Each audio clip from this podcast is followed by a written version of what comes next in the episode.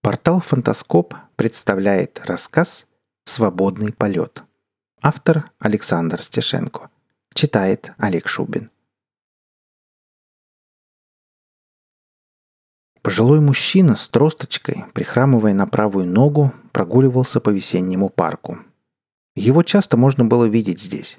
Вот и сейчас он неспешно отмерял парковые метры, радостно осматривая окружающий мир своим открытым добрым лицом – на что указывали лукавые морщинки в уголках его смеющихся умных глаз.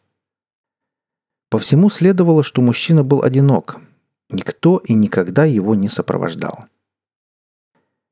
Дойдя до середины центральной аллеи, мужчина сел на свежевыкрашенную голубую скамейку, натужно откашлялся и вытянул вперед правую ногу.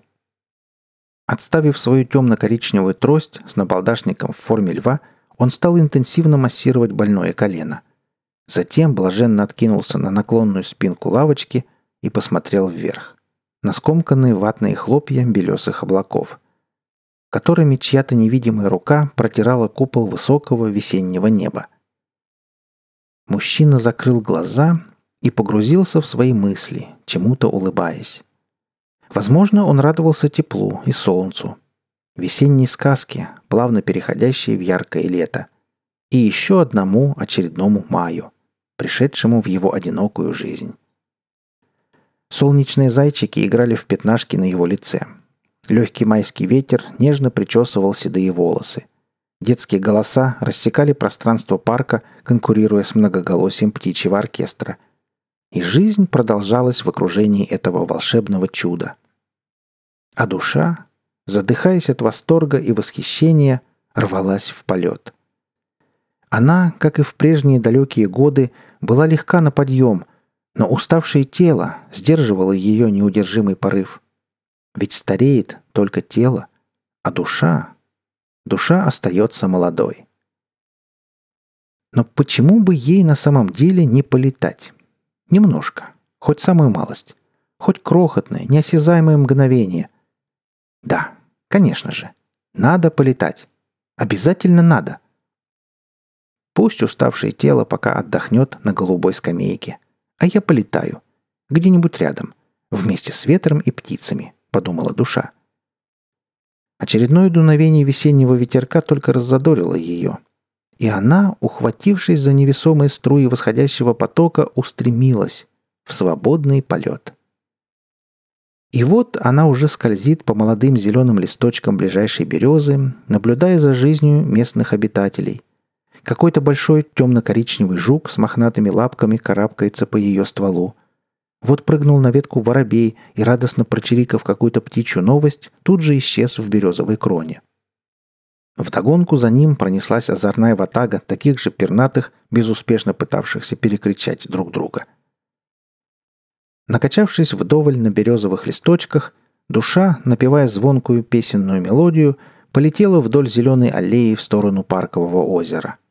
Здесь молодые мамы гуляли со своими детьми.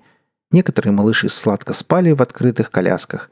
Седая морщинистая старушка отламывала кусочки хлеба и бросала их в воду, кормя уток. На середине озера пара лебедей кружила хоровод любви. Мальчишки бросали в воду камешки на спор, у кого будет больше отскоков. Душа так увлеклась, утонув в потоке эмоций, что не заметила, как беспощадное время съело минуту потом другую. Прошел час. Еще. Вечерело. Дневное светило, сваливаясь от усталости за горизонт, уже с трудом цеплялось за верхушки деревьев. Его отражение ярко-оранжевым масляным пятном растеклось по водной глади. Становилось прохладнее. Люди покидали парк. День завершился. Надвигающиеся сумерки проглотили солнечный блин, густо обмакнув его в сахарный сироп паркового пруда. «Пора возвращаться», — подумала душа. Она легко проскользнула между кронами засыпающих деревьев. Вот и знакомая голубая скамейка. Кажется, здесь. Лавочка была пуста. Лишь у ее правого края одиноко стояла знакомая темно-коричневая трость. Душа резко метнулась вдоль парковой аллеи, тревожно осматривая каждую скамейку. Пожилого мужчины не было. Нигде. Вязкие сгустки тьмы лениво растеклись по осиротевшему парку. И холодная ночь накрыла пространство плотным черным покрывалом. Вы слушали рассказ «Свободный полет». Автор Александр Стешенко. Читал Олег Шубин.